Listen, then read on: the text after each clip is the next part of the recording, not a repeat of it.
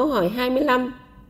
Thầy Thích Chân Quang nói, chính vì có Phật Pháp, chúng ta mở lòng, kết nối với thần thánh trên cao.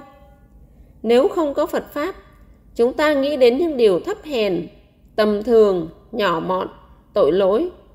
Xin hỏi nhân dân, ý một, có những vị thầy tu theo đạo Phật, nhưng chửi Phật tử là chó, mèo là mất dạy, kiện thưa, nửa đạo người dân hàng tỷ đồng. Vậy mấy thầy này có mở lòng kết nối với thần thánh trên cao không? Ý hai, nếu có, là loại thần thánh gì?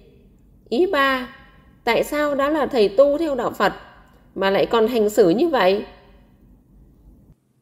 Có những vị thầy tu theo đạo Phật nhưng chửi Phật tử là chó, mèo, là mất dạy, kiện thưa, lừa đảo người dân hàng tỷ đồng.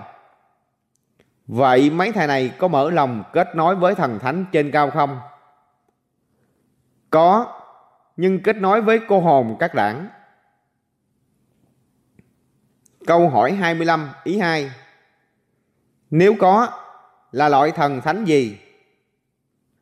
Ở trái đất này có 5 loại gồm một là loài thần, hai là loài thánh, ba là loài tiên, bốn là loài chúa, năm là loài cô hồn.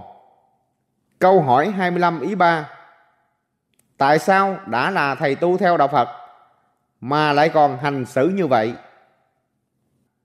Thầy tu theo đạo Phật mà lại còn hành xử như kẻ giang hồ là những thầy tu giả, có nhiều tiền nên một là thưa kiện người tu khác mà không đầu phục mình hai là tìm đủ cách để bỏ tù.